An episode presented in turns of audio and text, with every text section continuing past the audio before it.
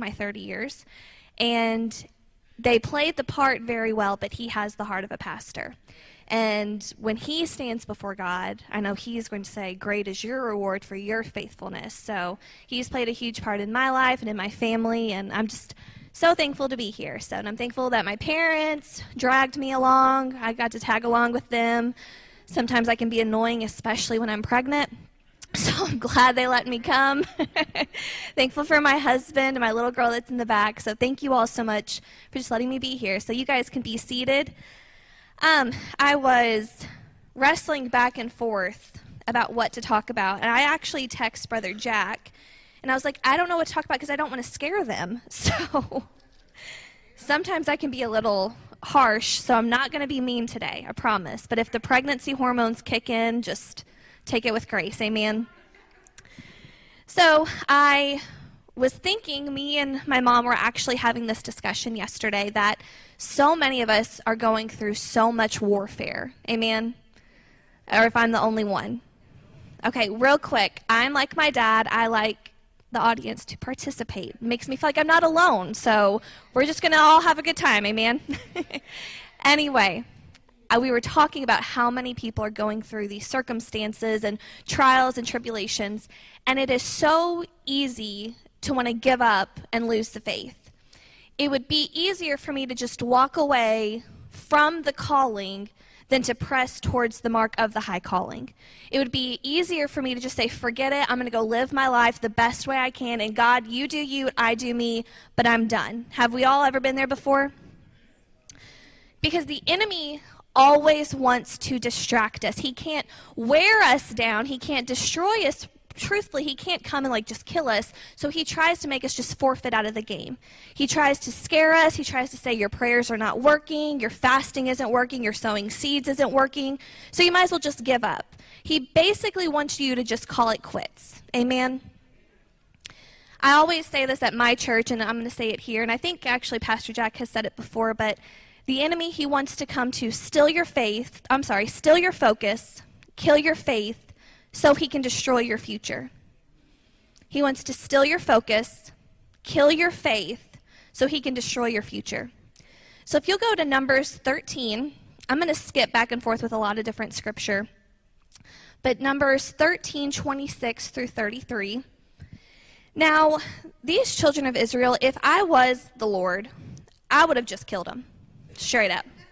They are the most babyish, bipolar group of people I've ever met. I was reading this and I was like, my goodness, they are just, whoo, they need some heavy duty medicine or heavy duty Holy Ghost, however you want it. But so it says in Numbers 13 26, it says, The men went back to Moses and Aaron, the entire Israelite community, in the wilderness of Paran in Kadesh. They brought back a report from them and the whole community, and they showed them the fruit of the land. They reported to Moses, We went into the land where you sent us. Indeed, it is flowing with milk and honey, and here is some of its fruit. However, the people living in the land are strong, and the cities are large and fortified. We also saw the descendants of Anak there. The Amalekites are living in the land of the Negev. The Hittites, the Jebusites, the Amorites live on the hill country. And the Canaanites live by the sea along the Jordan. So if you go down to verse number 31, it says, But the men who had gone up with him responded, We can attack the people. We cannot attack the people, I'm sorry. We cannot attack the people because they are stronger than we are. So they gave a negative report to the Israelites about the land that they had scouted. The land was passed through to explore, and one of the devours and the Hittite. And all the people we saw are men of great size. We even saw the Nephilim there, the descendants of Anak that come from the Nephilim. To ourselves, we seemed like grasshoppers, and we must have seemed the same to them. Now, I want to ask you something. Did they ever get attacked in the scripture? Did anybody ever come to them and threaten them? Did they ever get ambushed? Did through the night someone beat one of their friends up? Did they try to kill them? Not one time. But yet they go to Moses and say, We can't take the land because our enemy seems too big. But isn't it funny? They go to Moses with this huge cluster of grapes. They say this is of great size. This is what God has for us. But this army's bigger. This enemy's bigger. Their focus was on the, dry, the giants instead of the grapes. And so many times we talk ourselves out of miracles because we focus on the giants instead of the grapes before we even hit our knees to pray, well, God's not going to save my husband because, well, his alcoholism is bigger than the God that I serve. God's not going to deliver me from debt because, you know, this is bigger than the provider that I serve. We always talk ourselves out of miracles. Amen. In Numbers 13, we find a group of people who have forgotten the God that they serve. They have spiritual amnesia you know, in the church today, like I said, I've been in this thing since I was a week old, so I've seen a lot. and it's mind blowing to me that I will literally stand in a service next to someone and I will see God heal them, restore their marriage, do everything that they asked on their prayer request for. But 30 days later, let a negative report come up and they're out of church. They have spiritual amnesia. They forget the God they serve. They forget uh, his faithfulness, his goodness, his kindness. They're so focused on the enemy that they can't even see the Savior in front of them. Isn't it funny how God physically led the children of Israel out of Egypt? He led them out of slavery, He led them out of bondage, but their minds were still bound. They were still, they were spiritually, or they were physically free, but spiritually and mentally they were slaves to fear and doubt. Their mouths became their chains. If you go down to Numbers 14, it find, we find this group of people here. And, you know, the Bible says that the ones that gave the negative report, they actually died in the wilderness, them and their children. Let that sink in. Their mouth killed them and their children. Because what? Life and death is what? In the power of the tongue. So, what legacy are you killing with your negative report? What miracle for your babies are you killing with your negative report? You're not even giving God a chance to work because you're so focused on the attack that you forget to look at His goodness. Their mouths became their chains. See, what I love about God is even though there's giants, we know that. We know there's armies, we know there's warfare, we know, yes, they were surrounded. But in God, the grapes are always greater than the giants. I can promise you that. When you go after the grapes, you're going to get the reward. If you focus on the grapes instead of the giants, you will always get the blessing. Amen? Amen. I hope this is okay. Oh, oh good. if I could urge any of us something that I have been trying myself, you know, I growing up in church and you know getting saved very young and being on fire for God in my early 20s. And, you know, that was all great. I thought I was, you know, awesome. This is great. You know, I'm, I'm not going to have any difficulties. But, man, when you become a parent, that all changes. and I can tell you today, I have more of a drive to stay focused for my babies than I ever have before. Because I don't know about you guys, but I refuse to let the government tell me how to raise my babies.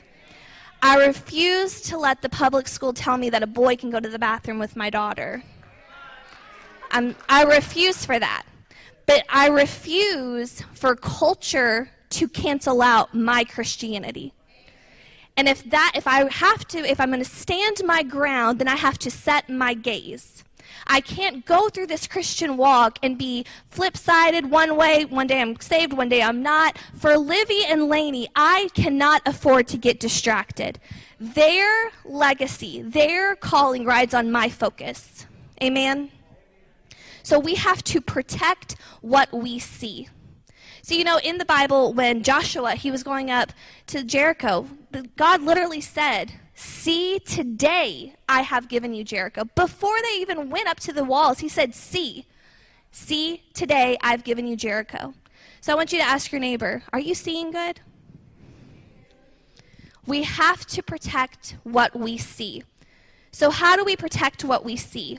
Well, first, we have to guard what we hear. In 1 Kings 18 42 through 43, if you'll go there with me. And I promise I won't be long. I'm pregnant and love to eat, so my belly starts rumbling. Y'all know it's time for me to quit. 1 Kings 18:42. So Ahab went to eat and drink, but Elijah went up to the summit of Carmel. He bent down on the ground and put his face between his knees. Then he said to his servant, "Go up and look for, toward the sea." So he went up, looked and said, "There's nothing." 7 times Elijah said, "Go back." On the seventh time, he reported, There's a cloud as small as a man's hand coming out from the sea. When you study out what Elijah did there, when it says there's two different things, when he put his head in between his knees, babe, can I use you for a second? he didn't know I was going to do this. can you squat down for me, please? Just a little bit. I need you to, like, I can't, so I need you to put your head there you go. Yeah. If I do that, we'll have a baby here on this floor, so we're not going to do that. so, when Elijah did this, there's two things that happened. Number one, his ears went in between, or I'm sorry, yeah, his ears went in between his legs. Why? You have to block out the enemy's negative report. Because, see, what was so funny is while Elijah was doing that, he did not say to his servant, I hear a sound. If you study that out really, he says, There is a sound. There's a big difference there. He declared it before he ever heard it. I can't declare when my mind and ears are cluttered up with other people's words. So we all need to spiritually go into our mind and declutter the things the enemy has spoken. Go in there and declutter the things that other people have said about your miracle. Number two, in this position, this is how the Israelite women would birth. He got into a birthing position. Why? Because you have to be focused to birth a miracle. You can't, it, you can't be distracted. Thanks, babe. Appreciate it. See, when I was pregnant with Livy and I went into the delivery room, I, they kept telling me, you know, you have to stay focused, Holly. You have to stay focused. And I was a not focused person before the epidural hit. I was all over the place, screaming, crying, you know, wanting to leave. I asked my mom if we could just try this again another day. I was done. But they kept telling me, get you a focal point. And when you press into that focal point, the pain will all go away. The pain, it'll all be worth it. When you focus on the fact that household salvation is really within your reach, the tears and the crying and the lonely nights will all be worth it. When you get a focal point that healing is the children's bread, that your God wants to heal you, heal you, not only that He wants to heal you, but He can heal you.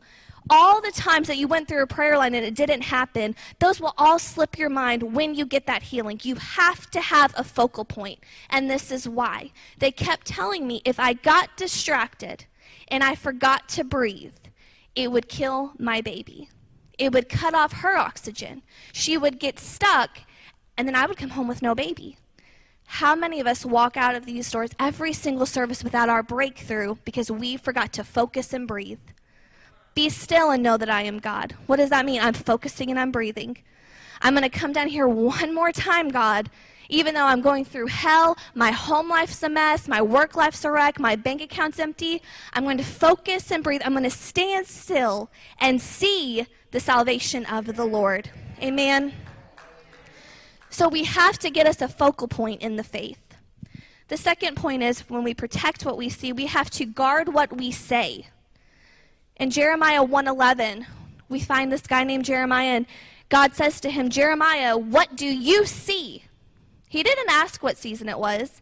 He didn't ask how Jeremiah was doing. He didn't ask what was surrounding Jeremiah. He said, Jeremiah, I want to know what you see. Jeremiah was in the middle of a winter season. Everything around him was dead. Does that relate to anybody? Everything around you seems dead. Everyone else is getting their breakthrough but you. Everyone else is getting saved but your family. Everyone else is getting this great amount of money, but here you are counting quarters. That was literally me. Okay. Everyone else has their breakthrough but you. Everything around you is dead. But Jeremiah responds to God and he says, I see an almond tree budding. Even in the middle of winter, Jeremiah, you see spring coming? Yes. Why? Because I refuse to let my speech determine my season. I refuse to let what I say forfeit me out of my season. Yes, I'm going through a season of warfare, but I know the God that I serve. And guess what? Seasons don't last forever, but God's goodness does. His goodness does not change. Everything around you might be changing, it might be going chaotic. He does not. He is constant. He is constant in your chaos. Your season might be weary, it might be a drought, it might be all of these situations, but do not allow your speech to determine the season you're in. That's why the Bible says, taste and see that He is good. Taste and see. See, I can't feast on His faithfulness when I'm focused on the foolishness around me. You look at Hannah in the Bible. She didn't have a baby yet, but yet she had the love of a husband who adored her, who worshiped her, who wanted to give her a double portion, but she couldn't even feast because she was so focused on what the enemy had that she didn't. So many of us, we, we don't want to sit at the table God's prepared for us in the presence of our enemies because we're so focused on the enemy. Amen? We're so focused on what they're saying, what they're doing, what they have, that we can't even see the blessing God has in front of us.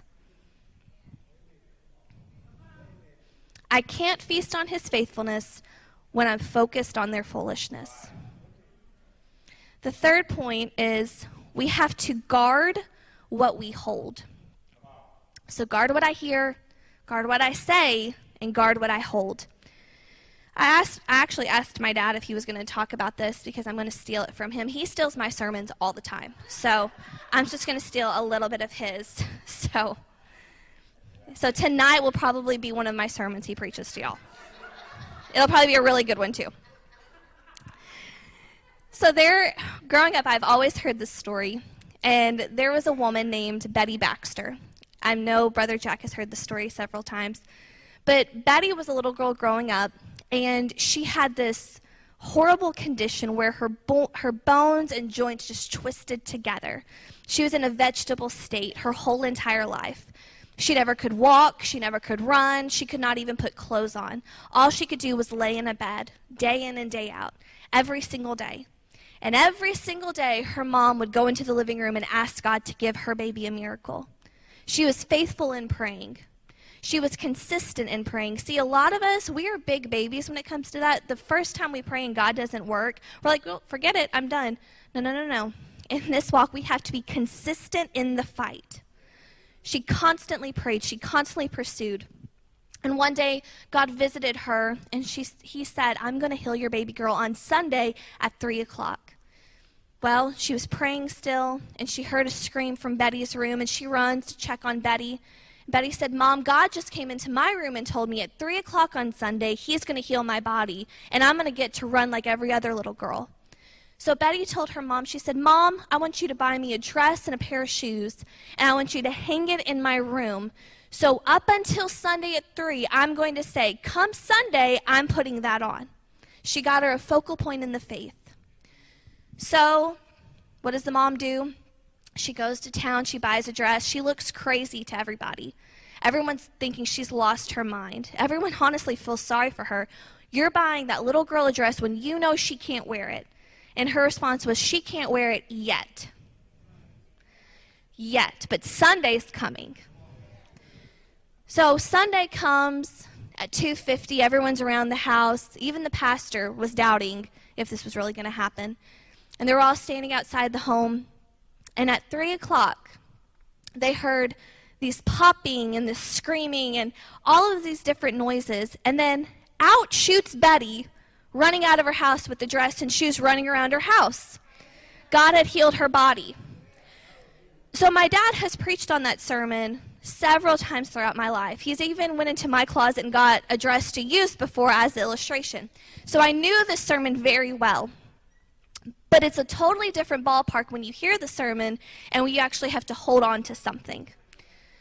So, here, you know, it's a miracle today that I'm standing before you with a pregnant belly and a little girl that's in class because I was told I would never have children. I was told my body could not produce anything to make a child. We would, I would never carry full term. I would lose the baby. So one night, me and my husband, we went to TJ Maxx and we bought us a baby blanket. And every single night, I held on not just to the blanket, but I held on to his promise. Every single night, I said, God, I know you're going to do it. I know you're going to do it. And that story and my story reminds me of a woman in the Bible, the Shunammite woman. How many of us know her story?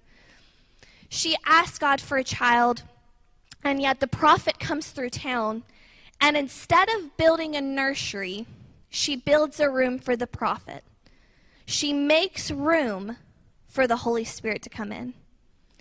See, when I was getting ready for Livy, what we would do before I was even pregnant, we cleaned out this old junk room. It was filled with old suitcases, old stuff from before I got married, old clothes that didn't fit anymore, just just a junk room. And I took that junk room and I made it into my nursery. And so many of us spiritually have so much junk that if God blessed you today, it wouldn't even fit into your life. You have so much unforgiveness that He can't even give you peace. You have so much bitterness, He cannot even give you joy. Because you need to clean out the room in your heart to make room for what you're asking for. One thing I discovered with Livy when I was pregnant I was actually getting ready to speak at a women's conference, and I actually I was on a podcast last week and I shared this story. I was getting ready at a women's conference in Farmington. That was actually the last time I spoke pregnant. I told Miss Lisa that service did not go as well because I got really tired and grumpy. But this time that's not going to happen. So I was getting ready at a Holiday Inn, curling my hair, and two days before I went to go preach, the doctor had told me that Livy had a heart condition. That came out of nowhere. We had had several ultrasounds, almost lost her for a whole other reason, but yet they tell me she has a heart condition. And I'm standing there curling my hair, and I'm like, God, I'm about to go preach to these women, and I need you to heal my baby girl. You're about to heal all of these women, but yet my daughter's in need. And I'll never forget, in the most stern, fatherly voice, he says, I will not heal her heart until you let me first heal your heart. Because what nobody knew is there was a situation going on in my family and with this individual that went to my church, and I had harbored so much unforgiveness and hatred for them that my bitterness was blocking my blessing. How many of us are sitting here today? You don't have to raise your hand. We'll wait till the altar call for that. Your bitterness is blocking your blessing. Your unforgiveness is blocking your blessing your heart condition spiritually is affecting things around you. Why do you think the Bible says, out of the heart come the issues of life? Why are there so many issues in your life? Check your heart. But I had to, that day, I said, God, you know what? Forgive me. Help me to forgive. Help me to walk in forgiveness if I have to forgive them every second of every day, if I if I can't even blink without saying, God, help me to forgive them, I would rather walk in peace than pettiness any day of the week. Because that peace is a result of his presence. And his presence will not come into a junky room. We have to hold on to the promise even in the pain. And we have to say to ourselves, I refuse to make my miracle messy. Because I can't pick up my miracle when I'm picking up messes around me, when I'm picking up unforgiveness, when I'm picking up hurt. Amen? You have to hold on to the promise even in the pain. And that's what with the Shunammite woman, she